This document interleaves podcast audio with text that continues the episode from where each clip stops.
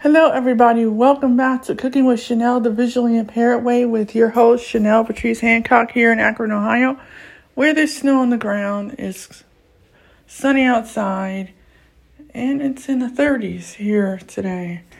Well, I just wanted to share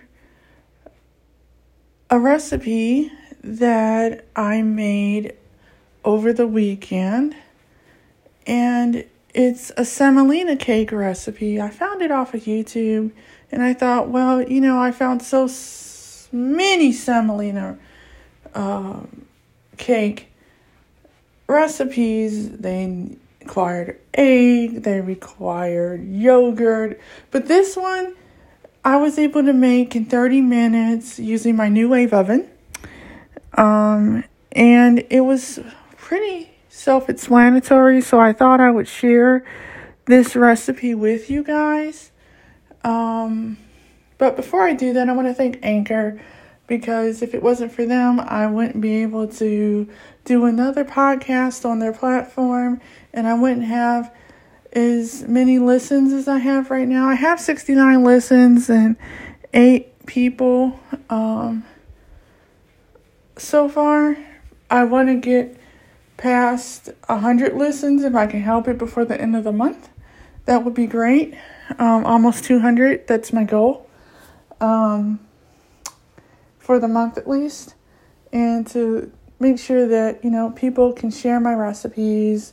You know, um, you can leave me a message telling me what you like and whatever suggestions you guys want, you know, for the show.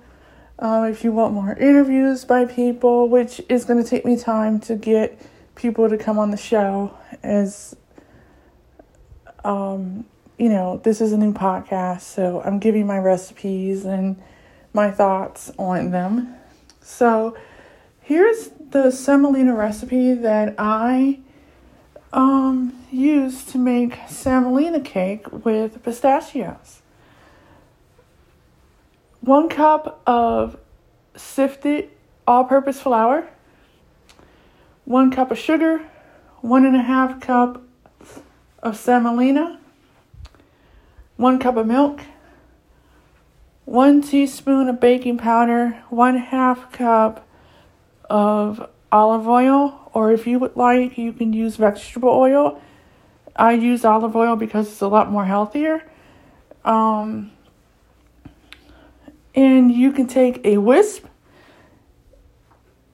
and mix all the ingredients in a bowl well.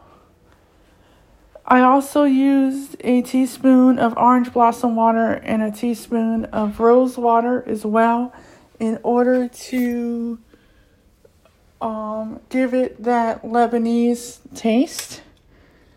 Um, that's optional.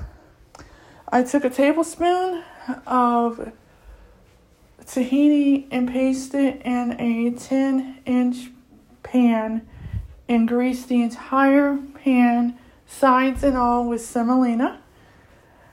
Um, because this way it will give it that nutty taste and also it will um, be authentic Lebanese. Um, some people use Mastagon. But if you don't have Mastagon, you can use honey as well, along with vanilla extract. Those are options.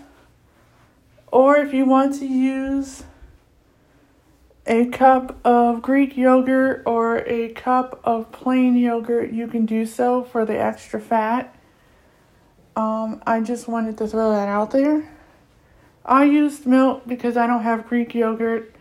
I only have vanilla yogurt, so um, you place the batter into the pan, place on the NuWave rack, set it for 350 degrees, and then set it for 30 minutes. But before you do that, you want to take a spatula and you want to flatten out the um, batter, and then you want to take uh, half a cup of chopped pistachios and place it all over the batter. And then turn on the NuWave oven if you have a NuWave oven. Um, and let it bake for 30 minutes.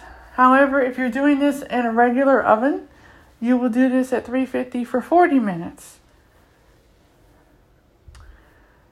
Also, you want to make your sugar syrup. So I took a cup of water, put it into a saucepan along with a cup of sugar, a teaspoon of butter, a teaspoon of blossom water and rose water, and a teaspoon of lemon juice. And I stirred it up until the butter and the sugar dissolved completely.